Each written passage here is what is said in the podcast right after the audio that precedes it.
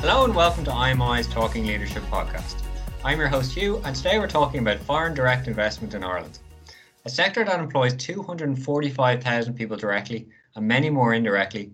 The change in Ireland's economy can be quite neatly traced back to the 80s and 90s when a proactive policy was put in place to attract foreign direct investment, with IDA Ireland leading the charge. And today I'm joined by central players in the industry, Mary Buckley, Executive Director at IDA Ireland, and Paul Ryan, a Senior Director of Engineering Operations in Qualcomm, one of those Irish subsidiaries of FDI companies generating such vital economic activity. I'm also joined by our very own Julie Ryan. Hi, Julie. Hi, Hugh. Who I'll be talking to after we hear from Paul and Mary to discuss the challenges in the FDI sector she's gleaned from her research and the Leading with Strategic Intent program her customized solutions team put together and ran last year. So, hope you enjoy the show. Mary, so first of all, welcome. How are you? Good morning, Hugh. I'm very well, thank you. So I must say, putting together the questions for you, uh, I realised you must have some pretty major challenges ahead. Um, I saw various figures, but there's there's roughly 250,000 people in Ireland directly employed by FDI companies, and then another 200,000 sort of linked to that FDI investment. It's a lot of pressure to get these next steps right. Yeah, we have at the end of t- 2019 to 2019, uh, we had 245,000 people directly employed in the multinational sector here in Ireland. And mm. that was an all time high for us in our 70 year history.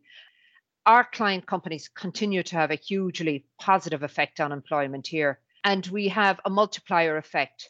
So for every 10 jobs that are created in an FDI company, there is a knock on effect in the Irish economy of about eight jobs being created mm. um, in sub supply and in other services, etc., that are utilized by the FDI base.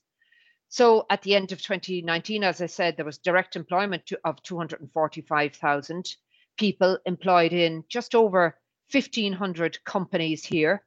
And mm. with the indirect employment of about 196,173, that translates to about 441,000 people in, jobs supported by foreign direct investment here in Ireland.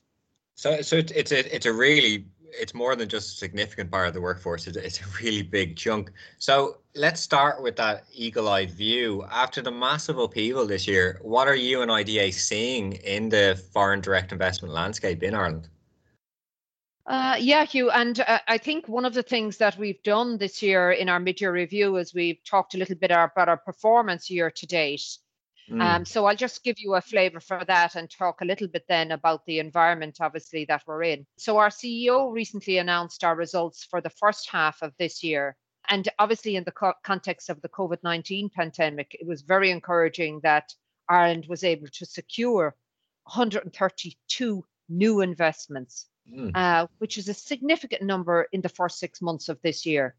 Uh, and they and yeah, they were one really against a backdrop of our global business being um, impacted from January in Asia, and then the increased upheaval across all of our major source markets mm. uh, at the first half of this year, and all of that really unfolded then, as you know. Uh, so, as I said, we have 132 investments in the first half of this year, which uh, compares to 140 investments on the first half of 2019. So we've seen a 6% decrease. And in that regard, this year we'd expect that creating on the back of those 132 investments, about nine and a half thousand jobs. So for the first half of this year, you know, that was a very good performance. It was a mm. strong performance. And I think it highlights the value proposition that we have and the resilience of the FDI sector here. But I would also have to absolutely emphasize that we have no room for complacency mm. because the global economic climate within which we're, we're operating now is extremely challenging. Um, and if you look at the international bodies and what they're forecasting on the back of COVID 19 uh, and the uh, in the form of global growth uh, yeah. and FDI flows, there will be significant challenges. And mm. um, UNCTAD estimates that you know globally the impact of FDI flows in 20 and 2020 and 21, will be severe, you know, potentially cutting global imp- investments by up to 40%. Wow. Now, that's very early to say what the ultimate effect of that will be on our outturn at the end of this year and yeah. next year. But I think it's absolutely signaling and it's undoubtedly going to exert downward pressure on job creation. And there will indeed, on our existing base of companies, be increased job losses. And I think this is in tandem with the smaller number of FDI projects globally that, you know, we were in an, an FDI environment that even before the crisis was intensely competitive. Yeah, of course.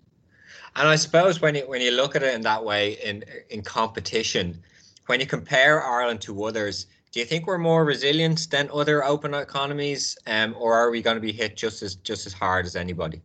It's um, very difficult to say at this point. You know, FDI is definitely here in Ireland. For the most part, it's resilient, but again, it's not immune. Yeah. Um, it's very early days. And I, I, think the other side of it to it is there's, you know, obviously this prolonged battle against the virus is obviously can change the situation at any stage for our companies here or elsewhere elsewhere. And companies are dealing you know with supply side and demand side shocks yeah. etc so you know we have been hit obviously and we're going to see some impact in particular on automotive on aviation on those sectors that are aligned with tourism and hospitality as well. But we have a very strong value proposition at the same time. And uh, obviously i think that's hugely important for us um, and you know, just on that, we have a lot of good reasons why companies uh, are locating here and why it will be, you know, uh, it's continued to be a very successful location. Our business culture and our pro enterprise policies, our educated pool of talent is just, you know, excellent. Mm-hmm. And of course, we can't ignore our membership of the EU. We have a lot of very good sectoral clusters around the country as well. Uh, and I think there are many of the reasons why companies choose to come here to invest here and why they will operate here into the future. I, I wonder even um, just because obviously a big part of IDA's remit is sort of uh, you know regionalizing business. You know, it's not it's it's not all focused on Dublin. So will it help that sort of uh, pushing business outside of Dublin? You know, allow people to be more flexible, work in the country. What are the yeah. challenges associated with that? Do you think? Uh, we have. What, we, what can Ireland can do to, to counteract those challenges? Uh, you mean the challenges of? Of, I suppose, people working from home, um, working out in the country, um, access to services, accesses to stuff like broadband. Yeah, yeah, and and one of the things that we've got in in that sense from our clients eh, in the whole area of feedback, as I said, you know, with multinational companies, they have operations right across the globe. So they're mm. always comparing, uh, you know, corporates are always comparing one location with another. You know, every company is looking at how they perform in their own location versus how they're performing with others. And our feedback from our clients suggests that uh, remote working has largely worked well in Ireland. And it reflects both, I think, on the resilience of our client companies that are here, on the skills and the flexibility of the talent of people that are here in Ireland, but our telecommunications infrastructure during mm-hmm. the pandemic has obviously held up very well as well. And that's been uh, uh, the, the feedback from, from our clients. Uh, but I think at the end of the day, you know, you, you can't be complacent and we always have to be continuing to enhance our value proposition for our clients. Um, and talking about complacency, um, beyond the pandemic, um, Brexit is looming on the horizon. Um, can you just tell our listeners how IDA Ireland are preparing for Brexit and where those preparations stand now? It must be pretty difficult to have a defined position while negotiations are, you know, still ongoing. Well, obviously, the continuing uncertainty around Brexit certainly adds to the challenges faced by clients, by companies, and industry. You know, uh, in of uh, obviously COVID nineteen, uh, and it does bring obviously its challenges to the Irish economy and there are certain sectors that are more exposed to Brexit than than others, and obviously, particularly companies that have deep linkages uh, with the U- United Kingdom uh, market, uh, etc. So for us in IDA Ireland, uh, we've been working very closely with our client companies and trying to work with them and identifying and managing the risks um, that they face. But also, we've been obviously working very closely with our stakeholders across government uh, and in government departments over the past four years, uh, in particular, since the UK announced its departure, and indeed prior to uh, the UK uh, announcing its departure. So, I suppose on the positive side as well, in IDA, we have 92 individual Brexit related investments. Uh, with almost 6,000 jobs associated with these investments since the UK's uh, referendum, which was in June 2016. So there are other numbers of um, companies as well who, you know, because of Brexit and the importance of the EU, uh, it has been part of their considerations in making their decisions to choose Ireland as a location to invest, either for the first time or to mm. expand their activities here. So I suppose for us, it's a reminder of how our EU membership and our very stable pro enterprise policies you know, they do appeal to our investors, and our investors clearly, and particularly in the environment uh, of Brexit, are looking for certainty. And I think post Brexit, Ireland's economic and our political stability, along with a continued commitment to the EU, is a core part of our value proposition to our overseas investors. And as companies seek uh, and continues to seek solutions, be they Brexit related, they're mm. always looking to ensure that there aren't, you know, any additional cost and that it's the least disruption to their business. And in that regard, you know, Ireland offers a base from which to sustain access to the single market and obviously to, to minimize this uncertainty and to uh, help for them, these multinational companies, to grow their business and for our clients to grow their businesses here in Ireland. Yeah, and and this is a this is a quite a, a fundamental question, but I've had fierce debate on, on this over the last couple of months.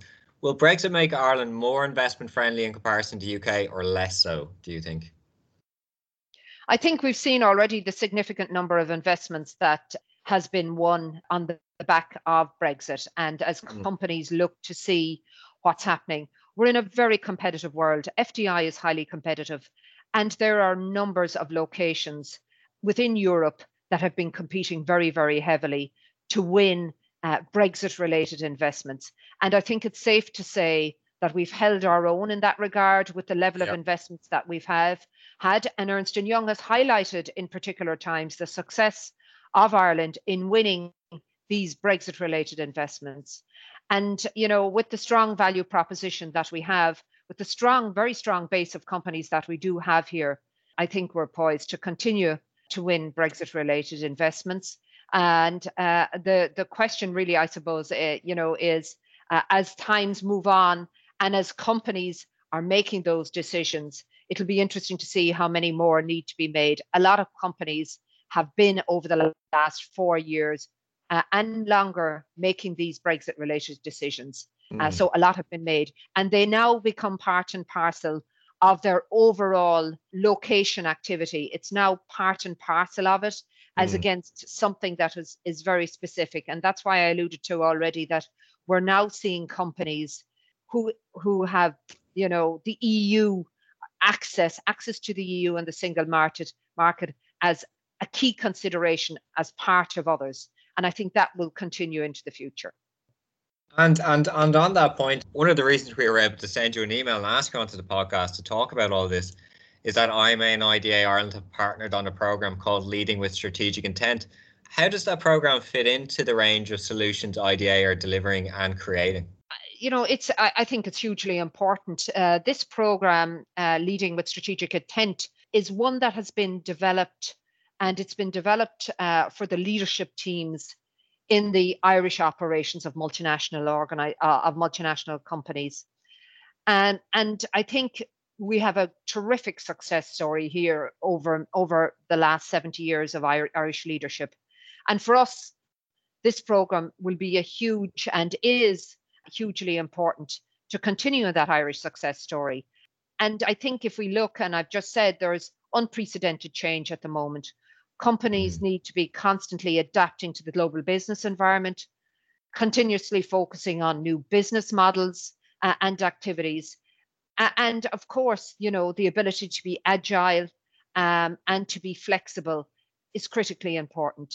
And for, for these, uh, for our client companies here in Ireland, it's hugely important that they're aligned with the strategies of their corporates and mm. that of course that they're adding value and being relevant um, mm. and in that regard corporates um, have sister sites right all over the world so that awareness that knowledge and understanding and the ability i think for our irish our irish leadership teams to be able to develop their own strategy uh, to be able to become more strategic in doing the day job well, but looking beyond that mandate through innovation, through new ideas, um, and uh, developing that roadmap or strategy to help to achieve this, not on their own, but with their own teams working with mm. them, working very closely with other leadership teams in other sectors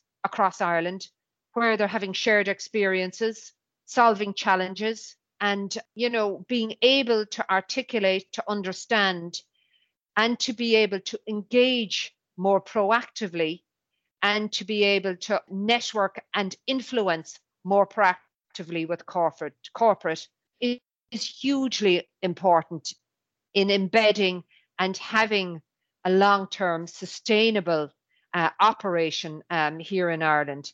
And I think the leadership teams that are on this program have found that very beneficial in that regard. And I was wondering, um, let's talk about those Irish uh, leadership teams that come onto the program. We'll be talking to one shortly. Um, how are you seeing them rise to the challenges they're facing at the moment? Just general uh, anecdotal evidence within the marketplace.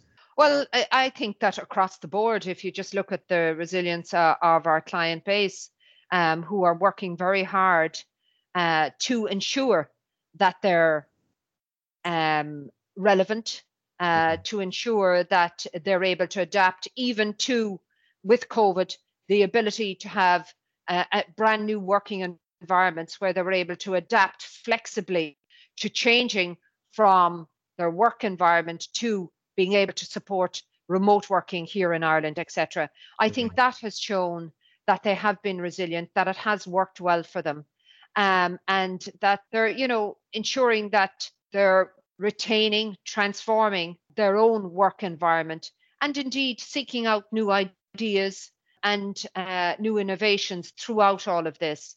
I mm-hmm. think when you're looking at those uh, at the Leading with Strategic Intent program, I would like to think that people have been better, uh, that the, the executives who have done this program have found that it's been easier for them to to try to manage the environment that they're in and to understand it and yeah. to be able to uh, tweak their own roadmap to uh, respond uh, in an agile manner. Mary, thanks so much for being on the show. I know you guys are so busy, um, so thanks so much for taking the time.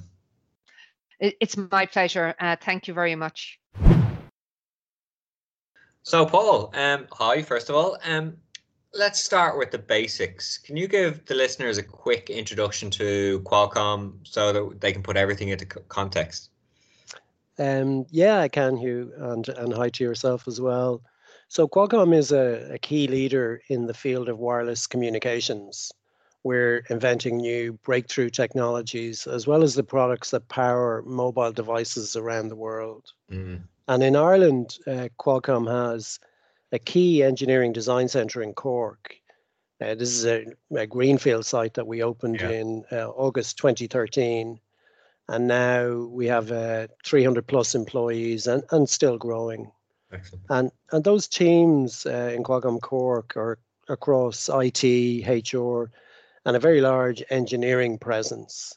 So in IT, who were actually the initial team into the Greenfield site back in 2013, we've teams working in cybersecurity, infrastructure and end user services, uh, the Office of the CIO, architecture and design, and data engineering. And just to give some context of what those engineering teams work on, they're working on you know areas of uh, analog mixed signal, security, artificial intelligence, mm-hmm. modeling, validation, design automation, automotive and physical design. Um, so so plenty to keep us busy, Hugh. Absolutely. And uh, so the company was originally started in the US, was it? Yeah, headquartered in San Diego. Um, 35 years old this year. Okay, so it is it is very much an established company at this stage. Exactly. And, and you were one of the companies that took part in the Leading for Strategic Intent program. Um, we are just talking about it with uh, with Mary from IDA. What were the challenges you were facing at the time that led you to make that investment? Really?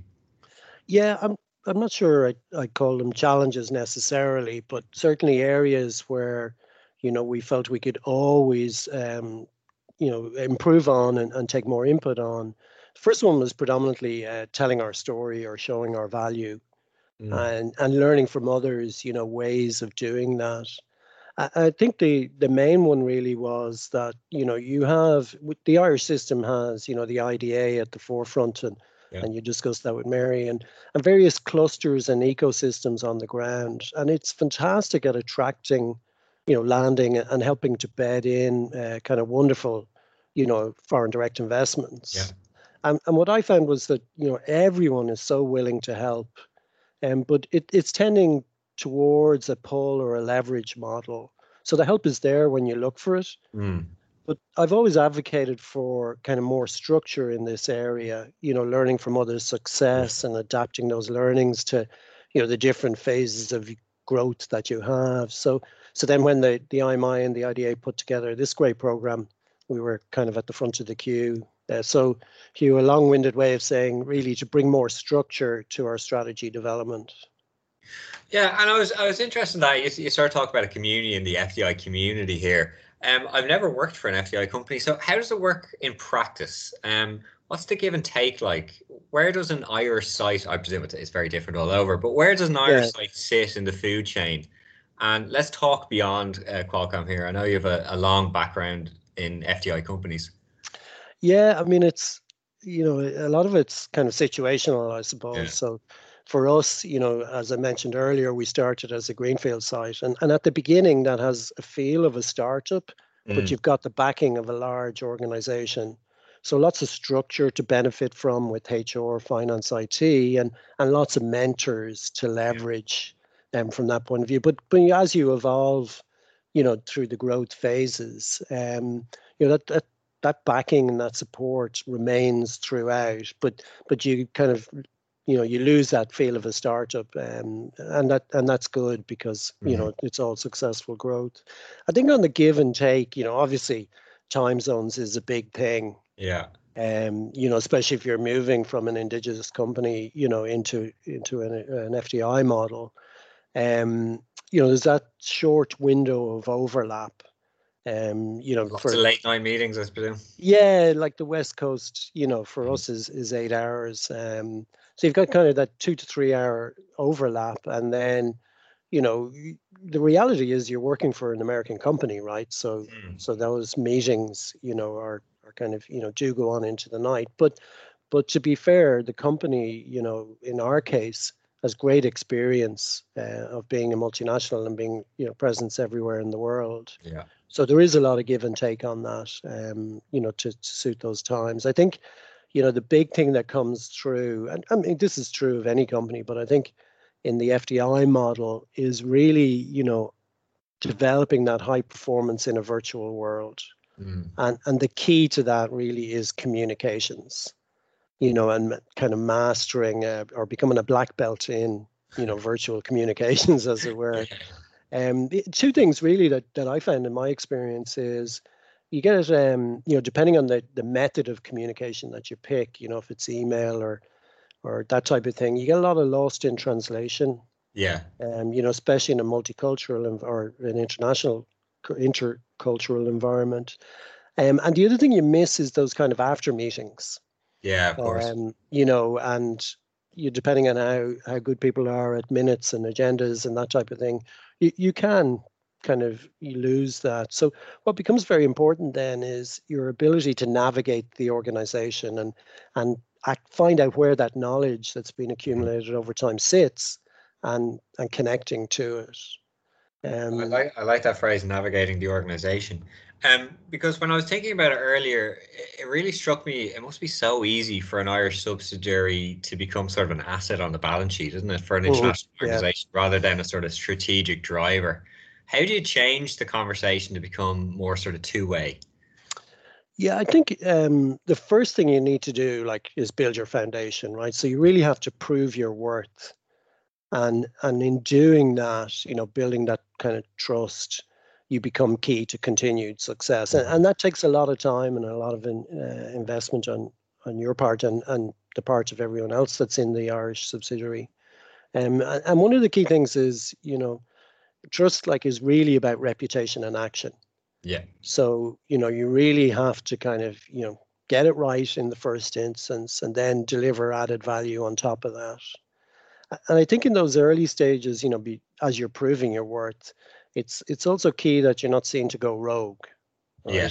Like experimentation, innovation is commended and required, but it shouldn't distract from that foundational value um, from that point of view. And you know, this this is an area where kind of I have a, a lot of thoughts and, and points and that. So Hugh, stop me uh, at any point if I'm if I'm going rogue on the answer. And um, but but you know, one of the things that I really think, and you you picked up on it earlier, is um, connections, connections, connections. Yeah. Right. It's all about, you know, I break them into kind of four areas. Is you have your functional connections, and that's part of the job you're doing. Mm. Um, but you also need to connect to, you know, who are the people who or areas that get things done. You know, simple things like yeah. you know needing a new laptop or or anything like that. You know, just really finding out who who are those, and then you know, while the functional success I talked about earlier, you know, getting the execution side right, you also need to find a way of hooking into the roadmap and the directions. Yeah. And a lot of that sometimes can be those after meetings. And I think most importantly as well, you need some back channels. You know, the people will tell you, give you a read on what was really happening in that meeting. You know, yeah. if it's by teleconference, it can be hard to pick up um, on, on kind of some of those things. And I think one of the interesting things that came out of the course itself, um, which came from a lot of the companies, was, you know, don't don't kind of sit back on your laurels, you know, or wait for opportunities to come your way. You have to stay competitive, and you have mm. to keep an eye on the future. So you should always be out there telling your story, but more importantly, seeking out those opportunities. So was that sort of part of the program? Um, I, I was just saying, I was about to ask you, it must be hard just to get advocates in HQ on your side. That sort of after meetings that you were talking about. Yeah, and and it's you know some repetitiveness here, just you know going through what's important in that, and kind of you know mapping out the stakeholders, uh, mm. the kind of hidden sponsors, those type of things. And and again, it's like being that social anthropologist you know, is finding your way through the organization, you know, how it works, who are the important people. Um, and then it's really about kind of building ambassadors, both within, yeah. you know, within the Cork uh, employee base, as well as those over in San Diego and in other sites around the world. And, and kind of making sure there's a consistent, you know, uh, to use a, an American term, elevator pitch. Mm. Um, but you know that everyone, our our own uh, workforce, those who are visiting, you know, they all understand that story uh, from that point of view. And I think you know one of the things that also came out from from other companies on the course is you know visits into the Irish subsidiaries are very important. Yeah, and present lots of opportunities that that you don't want to miss. You know, mm. and and part of that is meeting the workforce and hearing those those kind of consistent stories, um, you know, from from the ambassadors that we have on site. Absolutely. Um, let, us move beyond that now. When I talk to people about the program, two words kept coming through: resilience and influence. Um, we'll start with resilience because it's pretty high on the agenda for most mm-hmm. organizations at the moment. I wonder if the work and thinking you did during the program affected your response to when the pandemic hit. Um, I presume you weren't better prepared, but were you better bit better prepared in your mindset to respond to a shock like this? Yeah, I, I think there's certain um, kind of skill sets and, and resilience that you know the program and also your experience in in the FDI space give you that that definitely helped in our response or, or made it made it stronger. I think agility is one of the things um, that you know is a great kind of uh, unique selling point for in one way for subsidiaries in Ireland. You know, someone mentioned it to me once where we can turn on a sixpence. Yeah. Um, you know, and that agility definitely helped in the response to that. And the other thing which came through in one of the modules is that whole uh, yes and um, mm-hmm. approach mm. to things. You know, so we don't, you know, tends not to be in our nature to say no, but we do have an and with the yes. So yes, yeah. and to get to achieve that, I need X, Y, Z. But I think one of the things that struck me, you know, uh, in this whole area was that Irish subsidiaries are are used to working in a virtual world. That's yeah. kind of their bread and butter, and that really helped a lot. You know, especially on the communication side. Um, you know that we're we're kind of used to it, and now what you what you have is that the whole kind of of that multinational you know not just ourselves but others are, have moved to that environment even where they have a big physical presence. And um, so that that definitely helped from that point of view. So you were telling everyone on the zoom calls where the where the features were. Um, where the then, hands up, hands up is, yeah. And then influence um, and specifically the irish subsidiary becoming more strategically influential have you had different sorts of conversations as a result? The, the first thing I was thinking was those Zoom calls flying back and forth across the Atlantic trying to figure all this out. Mm-hmm. Did you position yourselves a bit differently in those conversations than maybe you would have before? Yeah, I think I'm not sure we purposely did that, but we mm. certainly found ourselves, um, you know, in a in a different position with them. I think I mentioned it just when we were talking about resilience, but we'd almost, you know, move to a common purpose and common environment. Mm. Right. So the purpose, you know, was really about maximizing employee safety and minimizing business disruption. Now, I'm not saying we never had a common purpose before, mm. but but it really brought it together. So and it crystallizes it, doesn't it? It does, yeah. And and then you've got that common move to a virtual environment, and that's where we're, you know, well capable of making contributions because we live in that world the whole time. Um, and I think the you know the other thing that that um, came through is you know more of uh, helping them understand our environment, right? Safety protocols. Yeah. One size doesn't fit all.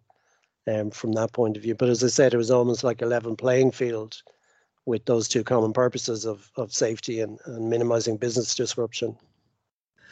Yeah, and, and one of the key, so you talked about sort of crystallization. For me, one of the key elements of the program was the strategic blueprint, which sort of seemed to be the sort of crystallization of all your thinking. I, have been reliably told it's not a business plan. Um, did, did that help inform you how you react as, as an organization?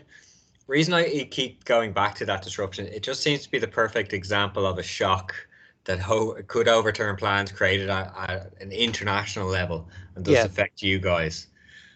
Yeah, I think um, what came through for me, Hugh, uh, you know, really strongly in the in the uh, course was kind of intercultural leadership. Mm. Um, you know, I'd done a course on that before around organizational behavior, and it is so important to understand, you know, the best ways of communicating and influencing in that intercultural world. Mm. And you know, in building the kind of strategic uh, blueprint, there was a lot of focus in this area um, you know, as you know, knowing knowing how they feel, almost like developing a, a stakeholder lens, right? Seeing things through yeah. their eyes.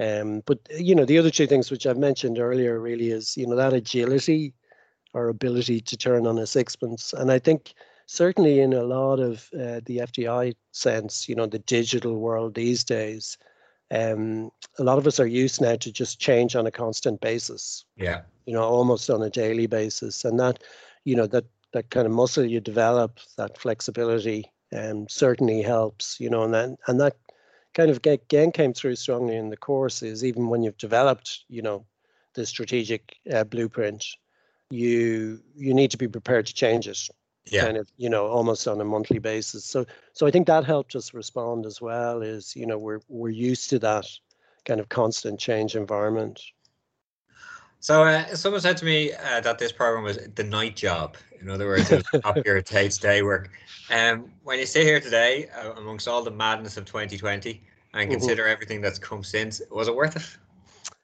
I think so, yeah. Um, someone someone jokingly said to me, it's actually the third job rather than the night job in an FDI world. Um, but yeah, I mean, one of the things which really struck me, um, you know, when we went through the kind of ramp ups was it it was you know almost like validation. So there's mm. there's nothing groundbreaking, you know, there's nothing to fear from the course of, you know, I won't be able to keep up with that. But but it definitely, you know, with that validation, it definitely added structure to our existing uh, approach. I think one of the things which, you know, I don't know if it was mentioned when you were talking to Mary, a key element of it was mentorship.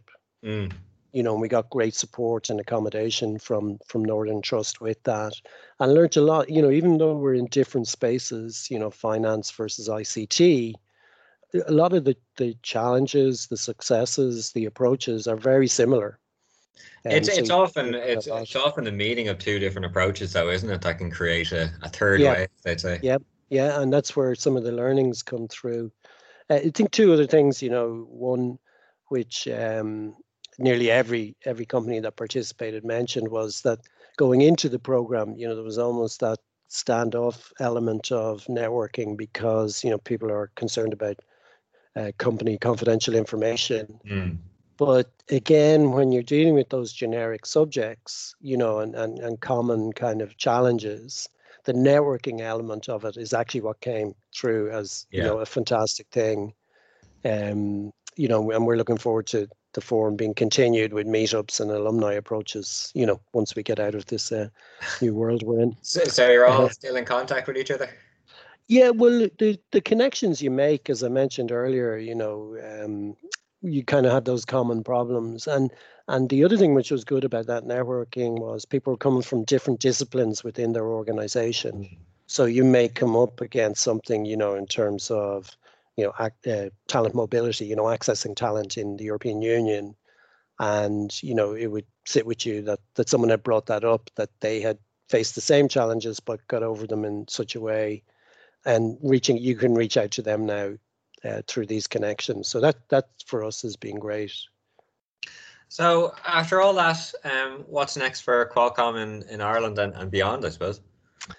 Yeah, could continued growth and, and success. Um, you know, one of the things that, that a lot of companies have found, and ours the same, is that you know we operate in a digital world. That that's kind of our environment and our mm. our, uh, our area, and that has helped you know us um, continue our success through through the pandemic and beyond.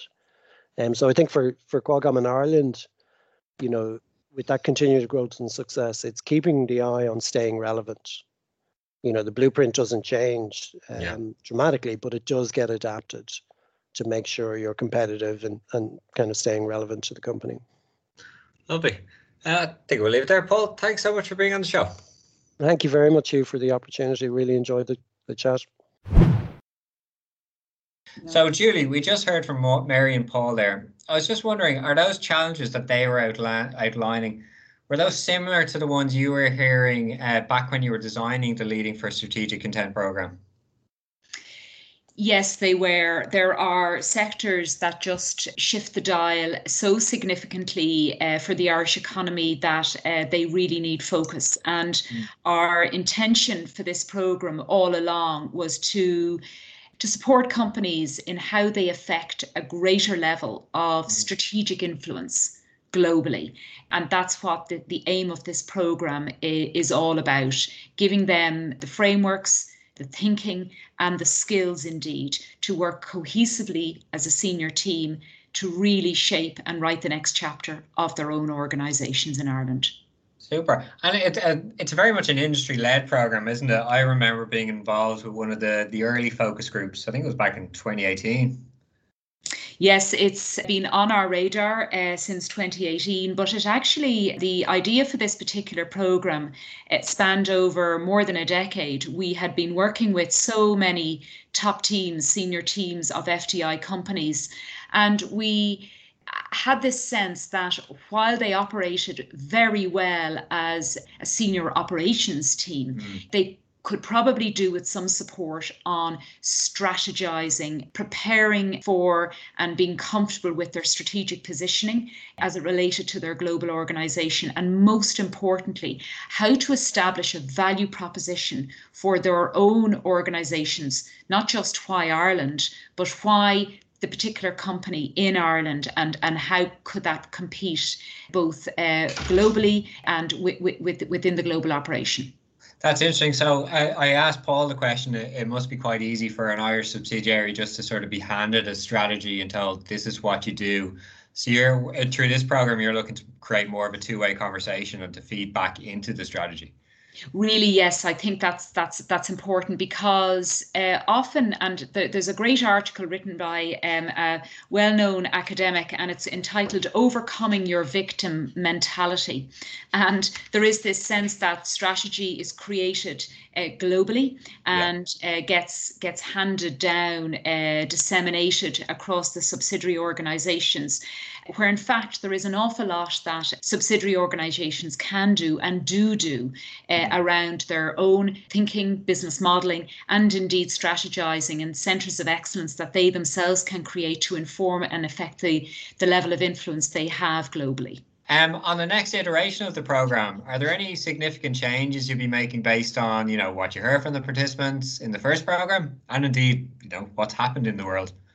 Sure. Well, this particular program um, is going to be rolled out. It's going to start to be rolled out virtually to best suit our, our participating organisations, given the situation we're in at the moment. Uh, and that actually has meant that our access to mentors, this program, a core element of this program is that every senior team will have access to a mentor who will guide them and support them through their strategic visioning, choice making, and sense making.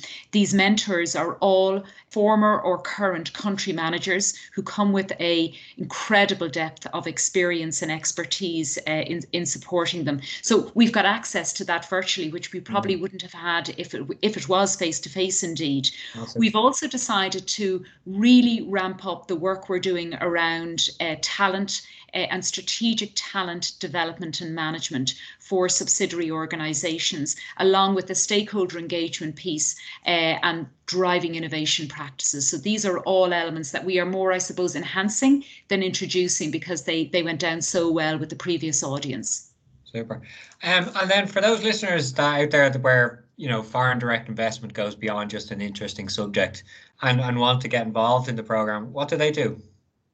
So the first thing they do is, um, you know, reach out to ourselves or the IDA, and um, they will have a, a, have a contact person in the IDA who who they will be used to working with.